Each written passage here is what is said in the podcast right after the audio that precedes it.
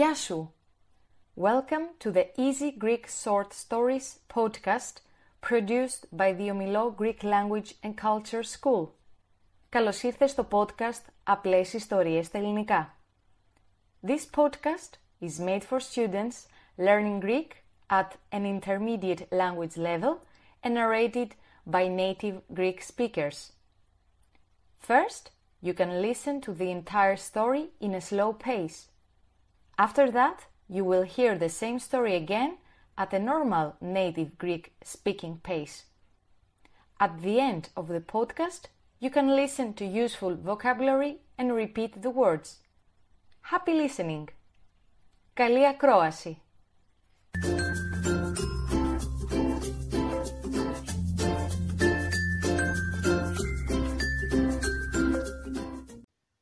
This is episode number 26 of the Easy Greek Short Stories podcast.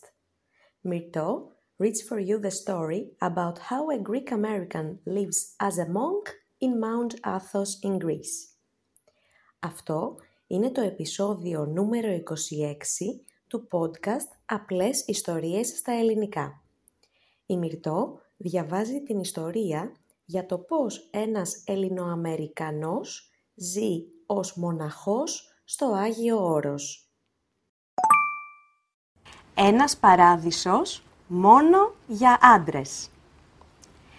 Ταξιδεύεις συχνά στην Ελλάδα; Μήπως ζεις στην Ελλάδα; Ή μήπως θέλεις να μετακομίσεις σε αυτήν την χώρα σε λίγα χρόνια; Αν είναι έτσι, σε ποια περιοχή θα ήθελες να μένεις μόνιμα; Λοιπόν, εγώ ζω και δουλεύω στην Αθήνα πολλά χρόνια τώρα και μου αρέσει πολύ αυτή η πόλη. Άλλοι προτιμάνε να μένουν σε ένα νησί, σε ένα μικρό χωριό ή στα βουνά. Άλλοι θέλουν να ζήσουν στο Άγιο Όρος και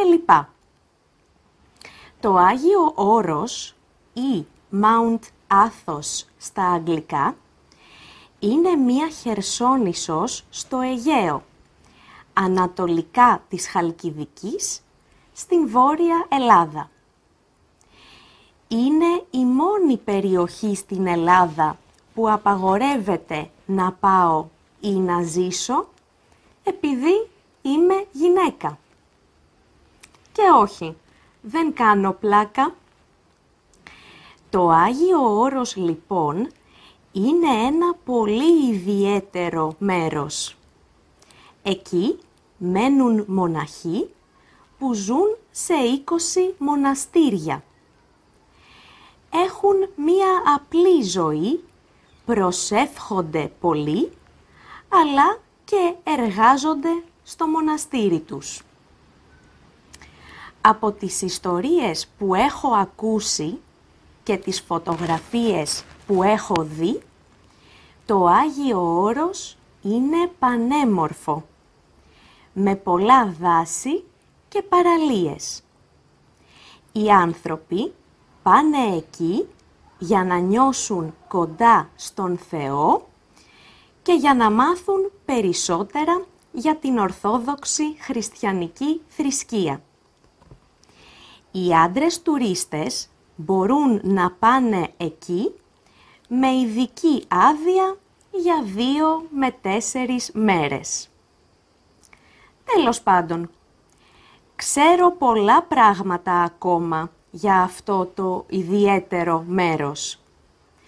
Αν σε ενδιαφέρει, θα τα βρεις όλα στο τετράδιο, δηλαδή το podcast notebook.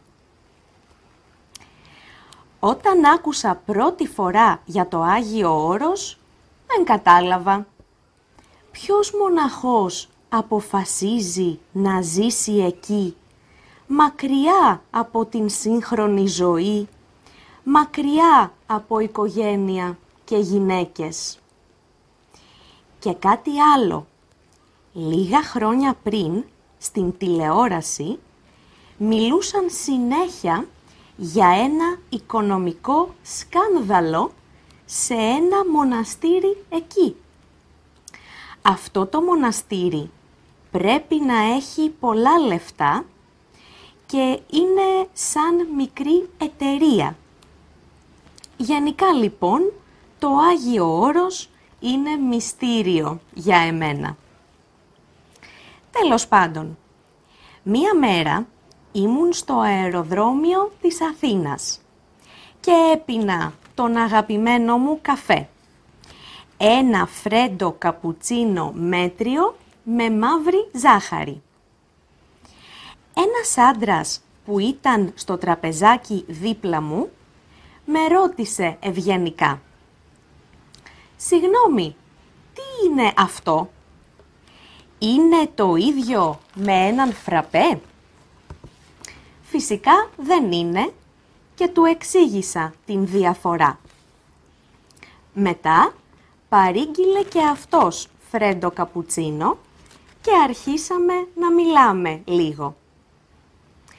«Από πού είστε» ρώτησα, όπως αρχίζουν συνήθως οι διάλογοι στην Ελλάδα. Γεννήθηκα στην Ελλάδα και πήγα στην Αμερική όταν ήμουν 18, μου είπε. Μετά παντρεύτηκα μία Αμερικανίδα, κάναμε τρία παιδιά και δεν ξαναήρθα ποτέ εδώ. Όταν έμενα στην Ελλάδα, πίναμε ελληνικό καφέ ή φραπέ. Αυτό το φρέντο καπουτσίνο δεν υπήρχε. Η Ελλάδα αλλάζει κάθε χρόνο. Κάνετε διακοπές τώρα; Ήταν η δεύτερη ερώτηση που έκανα. Ήμουν εδώ μόνο για μία εβδομάδα. Ήρθα να δω τον γιο μου. Ζει δύο χρόνια τώρα στο Άγιο Όρος και μπορώ να τον επισκεφτώ μόνο για τέσσερις μέρες. Δεν περίμενα να το ακούσω αυτό, αλλά χάρηκα πολύ. Επιτέλους, κάποιος που ξέρει πολλά πράγματα για το Άγιο Όρος. «Πόσο χρονών είναι ο γιος σας» ρώτησα. «Μικρός είναι ακόμα. Είναι 26». «Πώς αποφάσισε να πάει εκεί» δύσκολη ερώτηση. Σπούδασε λογιστική σε ένα πολύ γνωστό πανεπιστήμιο στην Αμερική. Ήταν πάρα πολύ καλός φοιτητής και από τα 22 του άρχισε να δουλεύει σε μία μεγάλη εταιρεία στην Νέα Υόρκη. Πολύ καλή δουλειά, πολλά λεφτά, αλλά δούλευε 12 ώρες κάθε μέρα. Όταν ήταν 24, ήρθε να μας δει ένα Σαββατοκύριακο και μας είπε ότι αποφάσισε να αλλάξει την ζωή του και να πάει να ζήσει στο Άγιο Όρος. Πω πω, απίστευτο. Άρα πίστευε πολύ στον Θεό και πήγαινε συνέχεια στην Ελλάδα. Όχι, καμία σχέση. Δεν είχε έρθει ποτέ στην Ελλάδα. Είναι ακριβό ταξίδι και δεν είχε ποτέ χρόνο. Στην Αμερική, με την οικογένειά μας, πηγαίναμε στην Ελληνική Εκκλησία κάθε Κυριακή. Αλλά τίποτα παραπάνω ποτέ δεν είχαμε καταλάβει ότι ο γιος μας ήταν τόσο πιστός. Και τι έκανε για να πάει στο Άγιο Όρος; Πρέπει να κάνεις πολλά πράγματα. Πρώτα, πρέπει να κάνεις πρακτική σε ένα από τα 20 μοναστήρια για έναν χρόνο. Επίσης, σου δίνουν δουλειά. Επειδή είναι πολύ καλός στην λογιστική, δούλευε για έναν χρόνο στην Μονή Βατοπεδίου Ξέρεις, είναι πολύ πλούσιο μοναστήρι και ο γιος μου ήταν πολύ χρήσιμος για αυτούς. «Ναι, το φαντάζομαι», είπα χαμογελώντας. «Λοιπόν, τι γίνεται μετά την πρακτική»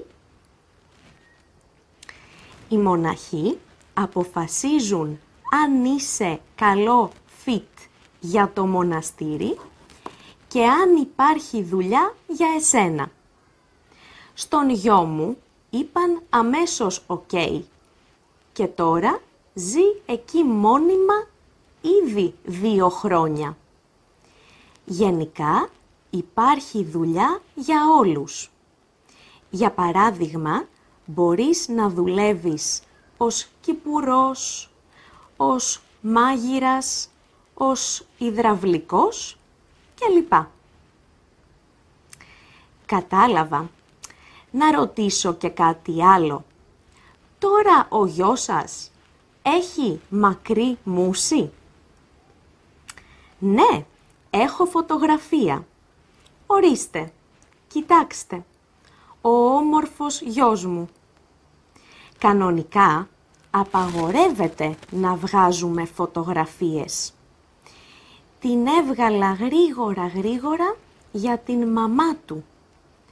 Δυστυχώς δεν τον έχει δει για δύο χρόνια και απαγορεύεται να πάει γιατί είναι γυναίκα. Εγώ προσπαθώ να τον βλέπω κάθε χρόνο για τέσσερις μέρες, αλλά είναι μεγάλο ταξίδι. Είχα τόσες ερωτήσεις ακόμα, αλλά δυστυχώς ήρθε η ώρα να μπω στο αεροπλάνο μου. Τι κρίμα. Στο αεροπλάνο σκεφτόμουν την μαμά του και πώς νιώθει που δεν βλέπει τον γιο της καθόλου. Οι μαμάδες ή άλλες γυναίκες μπορούν μόνο να πάνε μέχρι την Ουρανούπολη και να κλείσουν μία οργανωμένη εκδρομή με σκάφος ή μία μικρή κρουαζιέρα γύρω από το Άγιο Όρος. Έτσι βλέπουν τα μοναστήρια και ίσως κάποιους μοναχούς από μακριά, με κιάλια. Μέχρι σήμερα το Άγιο Όρος είναι ακόμα μυστήριο για εμένα. Αλλά η ήρεμη, όμορφη, απλή ζωή χωρίς social media ακούγεται σαν παράδεισος. Τέλος πάντων, θα ψάξω άλλο παράδεισο στην Ελλάδα. Γιατί έχει πολλούς. Επίσης για γυναίκες.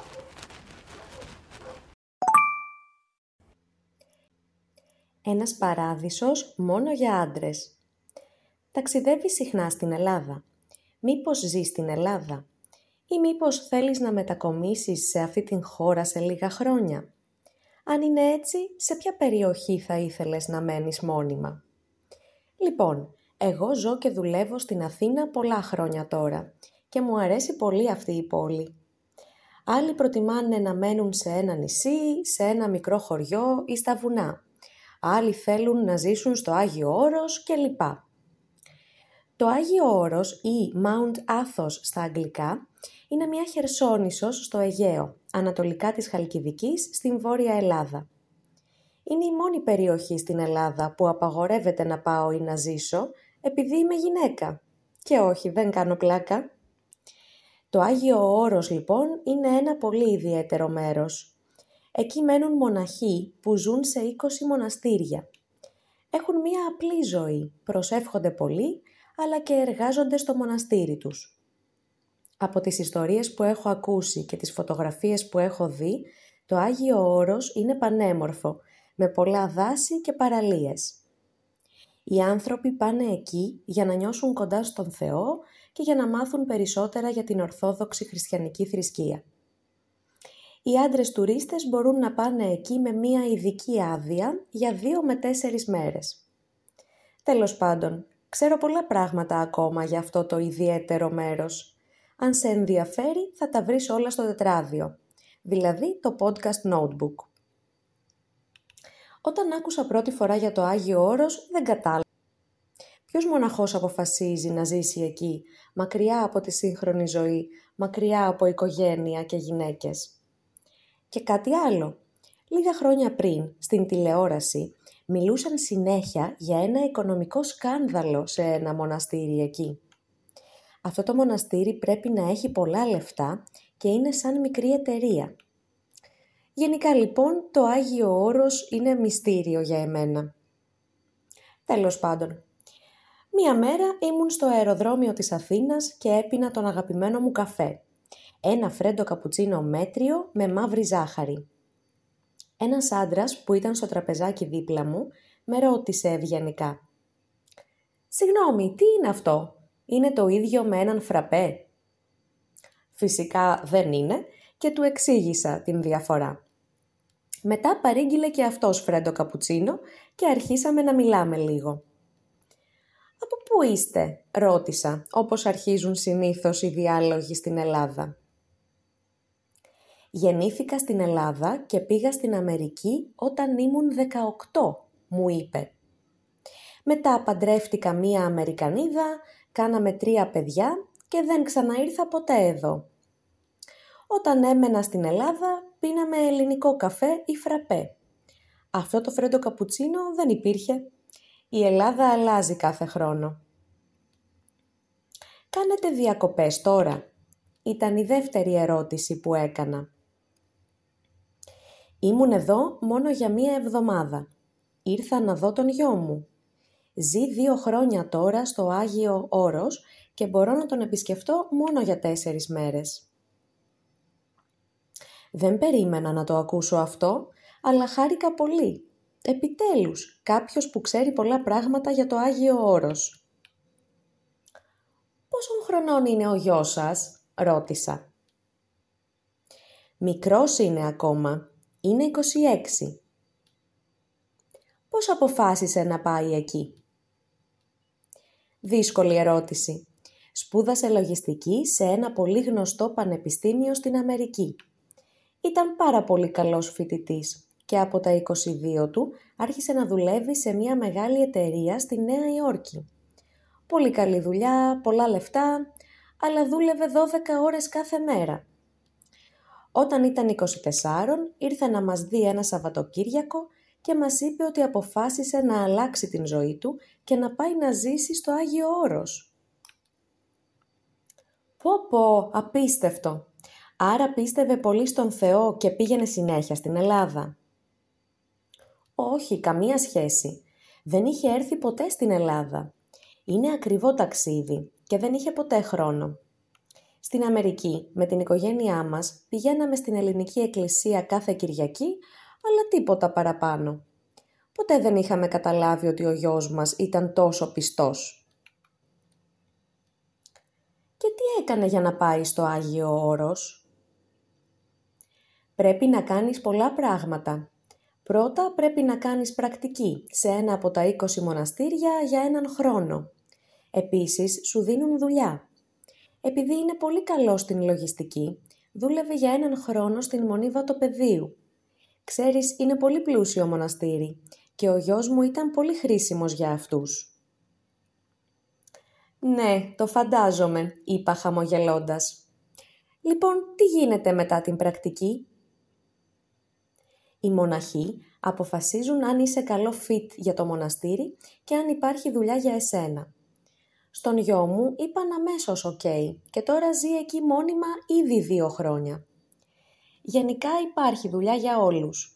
Για παράδειγμα μπορείς να δουλεύεις ως κηπουρός, ως μάγειρας, ως υδραυλικός κλπ. Κατάλαβα. Να ρωτήσω και κάτι άλλο. Τώρα ο γιος σας έχει μακρύ μούσι. «Ναι, έχω φωτογραφία. Ορίστε, κοιτάξτε, ο όμορφος γιος μου». Κανονικά απαγορεύεται να βγάζουμε φωτογραφίες. Την έβγαλα γρήγορα γρήγορα για την μαμά του. Δυστυχώς δεν τον έχει δει για δύο χρόνια και απαγορεύεται να πάει γιατί είναι γυναίκα. Εγώ προσπαθώ να τον βλέπω κάθε χρόνο για τέσσερις μέρες, αλλά είναι μεγάλο ταξίδι. Είχα τόσες ερωτήσεις ακόμα, αλλά δυστυχώς ήρθε η ώρα να μπω στο αεροπλάνο μου. Τι κρίμα. Στο αεροπλάνο σκεφτόμουν την μαμά του και πώς νιώθει που δεν βλέπει τον γιο της καθόλου. Οι μαμάδες ή άλλες γυναίκες μπορούν μόνο να πάνε μέχρι την Ουρανούπολη και να κλείσουν μια οργανωμένη εκδρομή με σκάφος ή μια μικρή κρουαζιέρα γύρω από το Άγιο Όρος.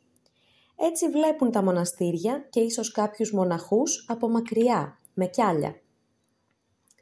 Μέχρι σήμερα το Άγιο Όρος είναι ακόμα μυστήριο για εμένα. Αλλά η ήρεμη, όμορφη, απλή ζωή χωρίς social media ακούγεται σαν παράδεισος. Τέλος πάντων, θα ψάξω άλλο παράδεισο στην Ελλάδα, γιατί έχει πολλούς, επίσης για γυναίκες. Useful vocabulary to remember. Listen carefully to the words and repeat. Ο παράδεισος. Μετακομίζω. Η περιοχή. Μόνιμα. Το Άγιο Όρος το όρος. Άγιος, Άγια, Άγιο. Η Χερσόνησος. Απαγορεύεται να. Κάνω πλάκα. Ιδιαίτερος ιδιαίτερη, ιδιαίτερο. Το μέρος. Ο μοναχός ή μοναχή. Το μοναστήρι. Προσεύχομαι. Το δάσος νιώθω η θρησκεία ειδικός, ειδική, ειδικό. Η άδεια. Τέλος πάντων. Με ενδιαφέρει. Αποφασίζω. Σύγχρονος, σύγχρονη, σύγχρονο. Το σκάνδαλο. Η εταιρεία. Το μυστήριο. Ευγενικά. εξηγώ η διαφορά παραγγέλνω γεννιέμαι επισκέπτομαι επιτέλους η λογιστική γνωστός γνωστή, γνωστό. Απίστευτος, απίστευτη, απίστευτο. Πιστεύω. Τίποτα παραπάνω.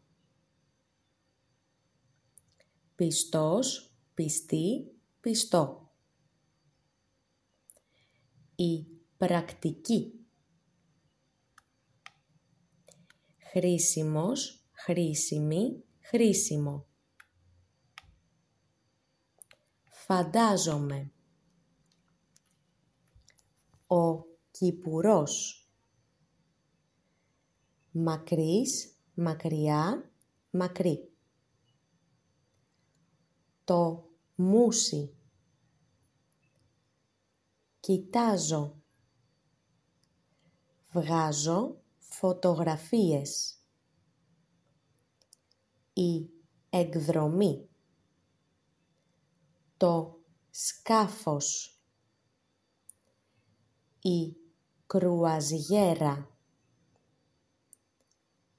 Τα κιάλια. Ψάχνω. This was the Greek story for today. Hope you will join us soon again while improving your Greek listening skills. Αυτά ήταν για σήμερα. Θα τα πούμε σύντομα. Γεια σου!